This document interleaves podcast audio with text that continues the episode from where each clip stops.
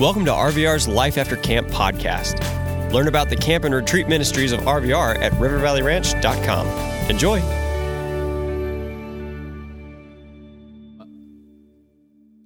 Raise your hand if there was a part of any one of those people's stories that you resonate with.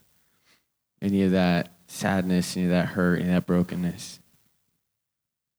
Um, we've been, you know, we, we did that uh, drama and we filmed it in, over the winter, and I've seen it and heard it a lot.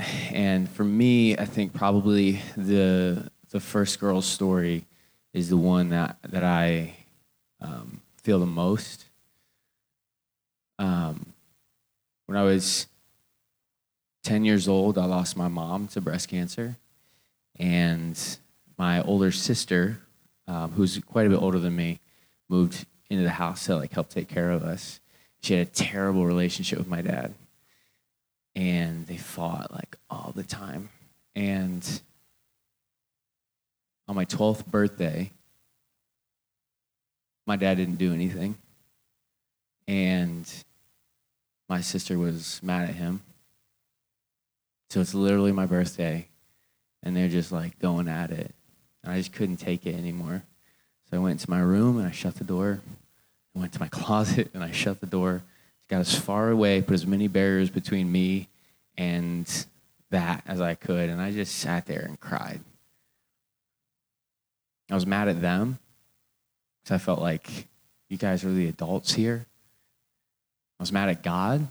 I, I blamed him for my family situation. I blamed him for my mother's death.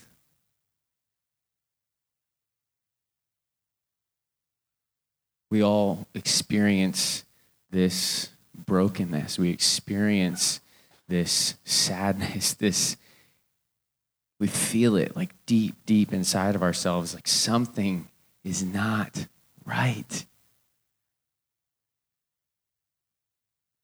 The design that God created, his intention for humanity and for each one of us has been tampered with. We experience things in this life that he never wanted for us. It took me a long time before I came to an understanding uh, of where I'm at now. I told you guys already this week, I was older than every single one of you before I gave my life to the Lord. It took a long time. I was hurt for a long time. I had a lot of questions. I was looking in a lot of different places to cope with my pain, to heal from the brokenness that I was experiencing. And nothing was doing it, man. Helped for a little bit, felt good for a little bit, but then it would, it would fade away. And I just kept coming back to this like, God, like, what is going on? Why is life so hard? Why does everything hurt so much? It took a long time before I felt like He came to me and He gave me the faith to believe against all odds, against all the brokenness and pain I had experienced in my life, all the pain I had inflicted on other people, all the pain, darkness I saw in the world.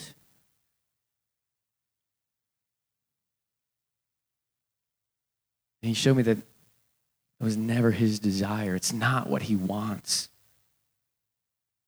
What he wants is what he made in the very beginning.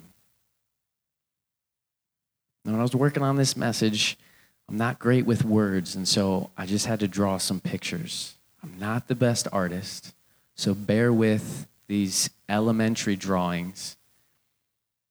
But it helps me, maybe it'll help you when God created humanity and He created the universe, everything was perfect. Everything. Our relationships with each other, people on the earth that God made in His image, reflected the purpose he had designed them for and lived in perfect peace. No pain, no suffering, no brokenness, no evil. That is what he wants. That was his plan from the start. But because he's good, because he loves us, he introduced choice. If I made my son love me, if I made him hold my hand, if I made him maintain a relationship with me, I mean, I forced him to under threat of like violence, would that be love? No. That's not love if there's no other option. So people talk about this idea of, you know, did God create evil? I don't know. But I do know that he loved us enough to give us a choice. If there wasn't even just the tiniest little bit of an option for us to choose anyone or anything besides him, that's not a genuine, loving relationship. And so he put that in there.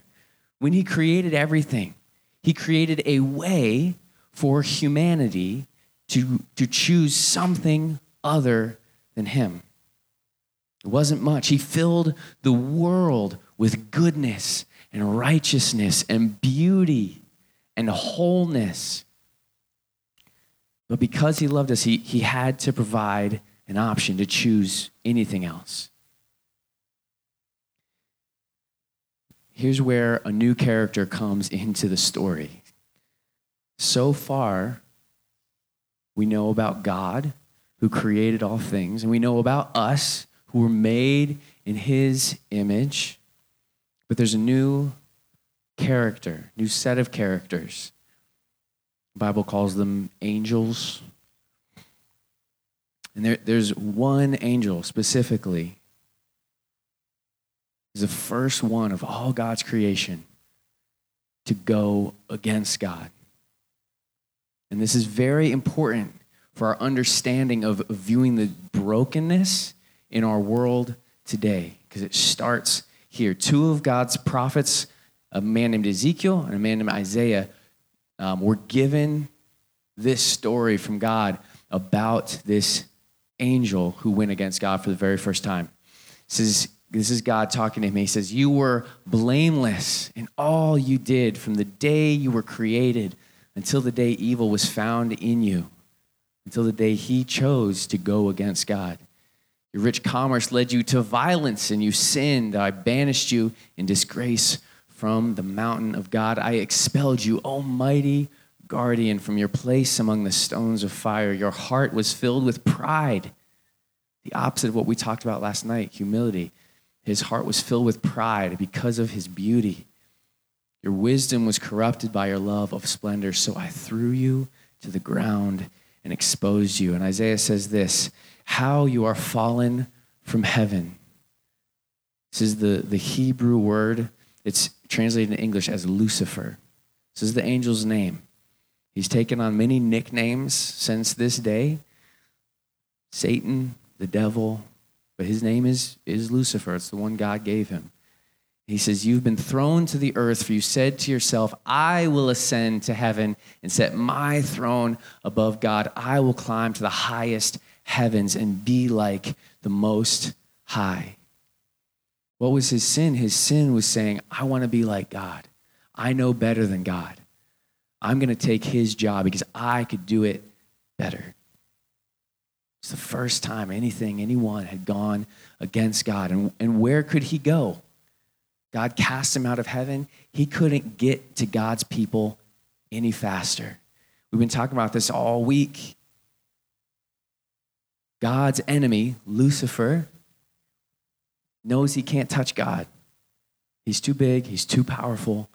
And so he comes after us, the people God made in his own image, the people that God loves. And he came down full of hate for God and full of the desire to see these people that God loved and had put in a situation where they could thrive. And he just wanted to get in here and just mess it all up. And that's exactly what he did. He used his tricks, he lied, he deceived them, he twisted God's words. But nevertheless, they chose. Mankind chose to go against God, to follow this fallen angel into sin. And when they chose, they said, you know what? Maybe God isn't right. You, you know what? Maybe I do know better than God. As much as it breaks God's heart, then, then the whole earth and the people themselves were filled with the sin. It invaded everything. Sin is a weapon of God's enemy used to hurt us. And God hates it. God hates sin because it hurts us. And this is an incredibly important distinction that I need you guys to understand. God does not now, never has, never will hated us.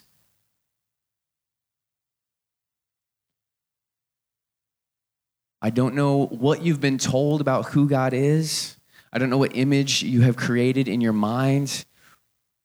An amalgamation of stories from TV and movies, maybe what you've read in the Bible, heard from friends and family, podcast, a YouTube video. I don't know.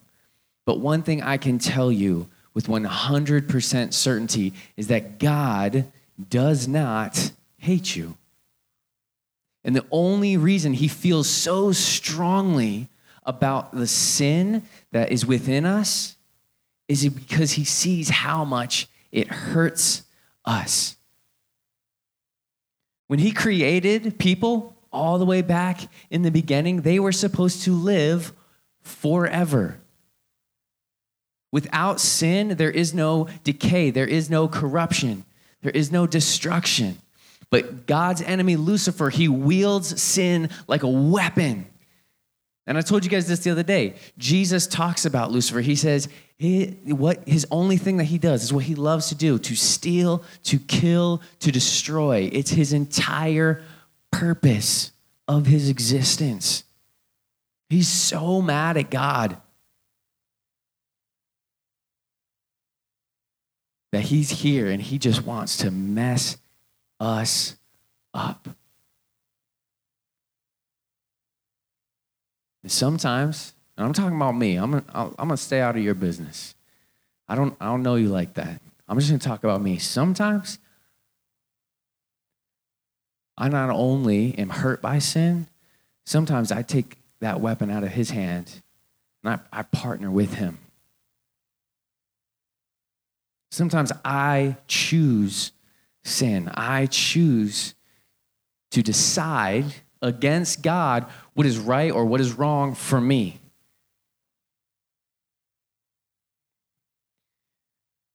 Now, what's a, what's a good God supposed to do with a world full of people that he loves dearly, steeped in sin, hurting themselves, hurting each other? Well, because God loves us, He wants to destroy sin. He wants it gone. He never wanted it here in the first place. There's a problem. We talked about this verse last night. Paul says that all of us have sinned. We all fall short of the glory of God. The problem with God destroying sin is that it's within each one of us.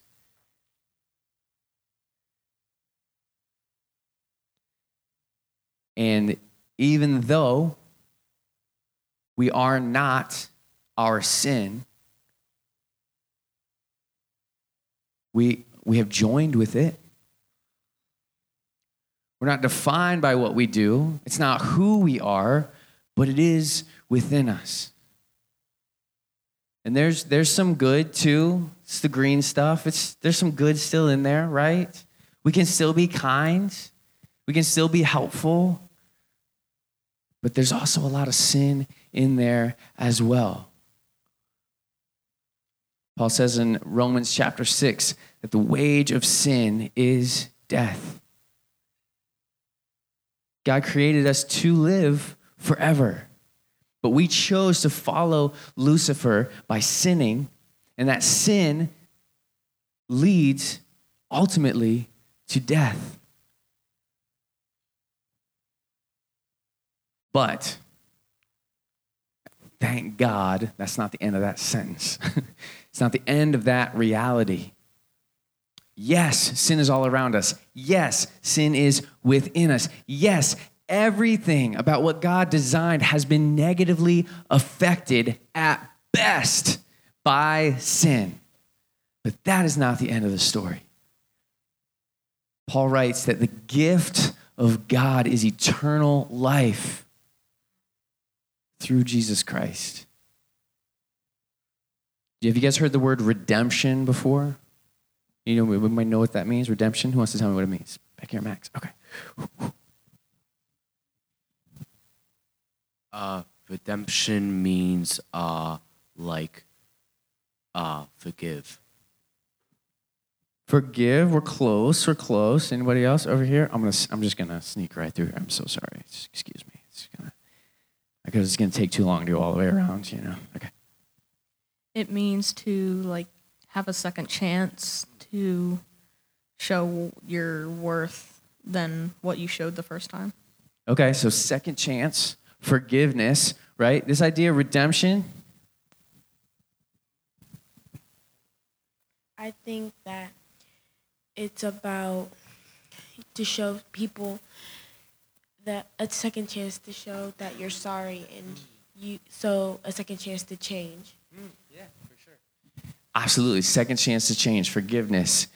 This idea of redemption, it, the literal translation is to buy back right? So, like, if I sold you this slide, how much would you pay for this? A quarter? I paid $25 for these shoes. Fine, you can have it for a quarter. Okay. And then I'm like, oh, wait, actually, can I have that back? How, how much are you going to charge me for it? for free. It's got to be something. $20. I'll take it. Great. I, that was a terrible deal. I just lost a lot of money. But this was originally mine, and then it went away, and I had to buy it back. That's, that's what this word redemption is, and that's what God has done. He created the world, and everything was exactly the way it was supposed to be. And then, because of his enemy Lucifer, because of sin, all these things, the world got wildly off track. But because of Jesus, we can choose once again to get back on track. Not because we earned it, not because we deserve it, but because God loves us. He doesn't want to leave us, want us to, to be left here to suffer in this sin forever. Now, I know this is kind of heavy, it's kind of, um, it can be hard to talk about these things. But if, if we don't acknowledge the reality of things, we can't celebrate the goodness, right?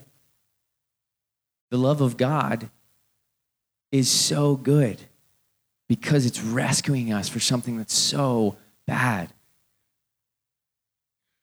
The power of God is so great because it's overcome so much evil, so much brokenness.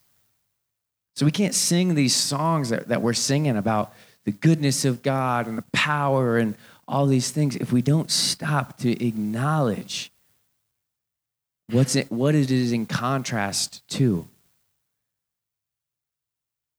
So I know that it is hard, but I really want to encourage you guys tonight in your small groups to, to dive into this we're going to we're going to get to the good stuff tomorrow. But we really need to lean into to these truths and these realities. And listen,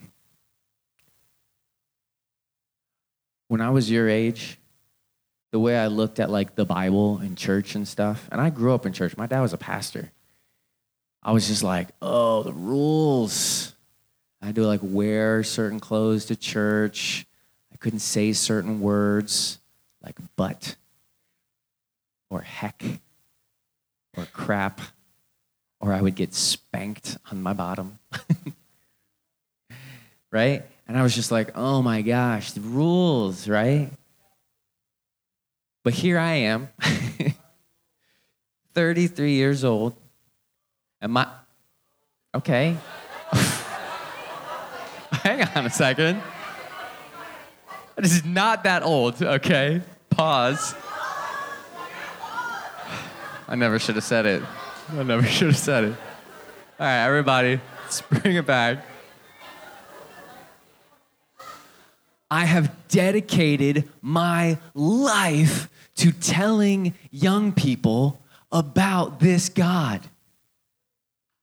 Not because I love the rules. That was a joke for a skit. I don't love rules. I have a hard time with rules. He saved my life. I don't, I don't care what you wear. I don't care what words you use. I don't care what movies you go see, whatever. Screw it all. God loves you. And the sin that is within you is killing you. And He wants you to live. Let, let it all go. All your preconceived notions about what it means and who He is. And just say, okay, Jesus, show me. Come on in and show me who you are. And He will. Because He designed you to know Him, He designed you to have a relationship with Him, to live abundantly, to live eternally, not suffering, not in darkness. And there is a day coming. Scripture promises us, and this is a big part of it that, I need you guys to understand. I'm not trying to convince you to follow Jesus. Not trying to talk you into it, to give you all these facts and timelines. And it is by faith that we are saved. I don't have all the answers. I don't have a lot of the answers. But what I do have is a life that was broken and hurting before Jesus. And he has led me into a life full of peace and joy and hope that one day, as he tells us, sin will be no more. There will be no more suffering. There will be no more pain. He will make all things wrong right again. And we will get to live in that perfection that He designed us for in the first place. I believe it. I've given my life to it. My prayer and your counselor's prayer for all of you is that you will too. So, our big idea for tonight is this. Oh, I forgot I have the clicker. Sin is a thing, okay? It's not who we are, it's not a part of us, it's a thing we do. It is within us, it is all around us. It hurts us and others and ultimately leads to death. But because God loves us, He wants to separate us from our sins so that we can experience the abundant eternal life He designed us to have. God, thank you so much for who you are. We thank you you have not left us here in darkness and in pain um, to, to just try our best until we die to make, make good of a bad situation. No. you desire to you desire for each and every one of us is to return us to your original design for our lives. God, I pray you would give us the courage to come face to face with the pain and the brokenness and the darkness within each one of us.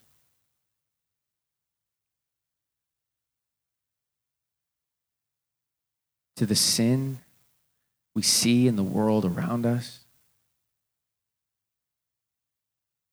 God, help us to feel the weight of it.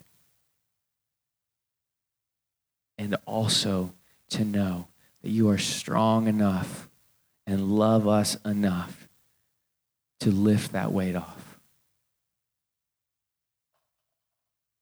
God, I remember my life before I knew you.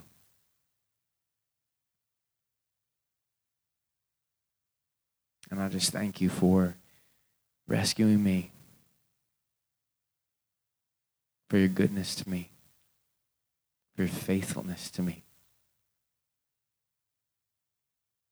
Thank you for loving me when I wanted nothing to do with you. God, may we have the faith to believe that you are who you say you are, that you've done what you said you've done, and that you will do what you have promised us you will do. We love you. We pray these things in your name. Amen. We hope you enjoyed listening to this Life After Camp episode. Discover all of the year round adventures at RVR and find out how you can support our ministry at rivervalleyranch.com. Thanks.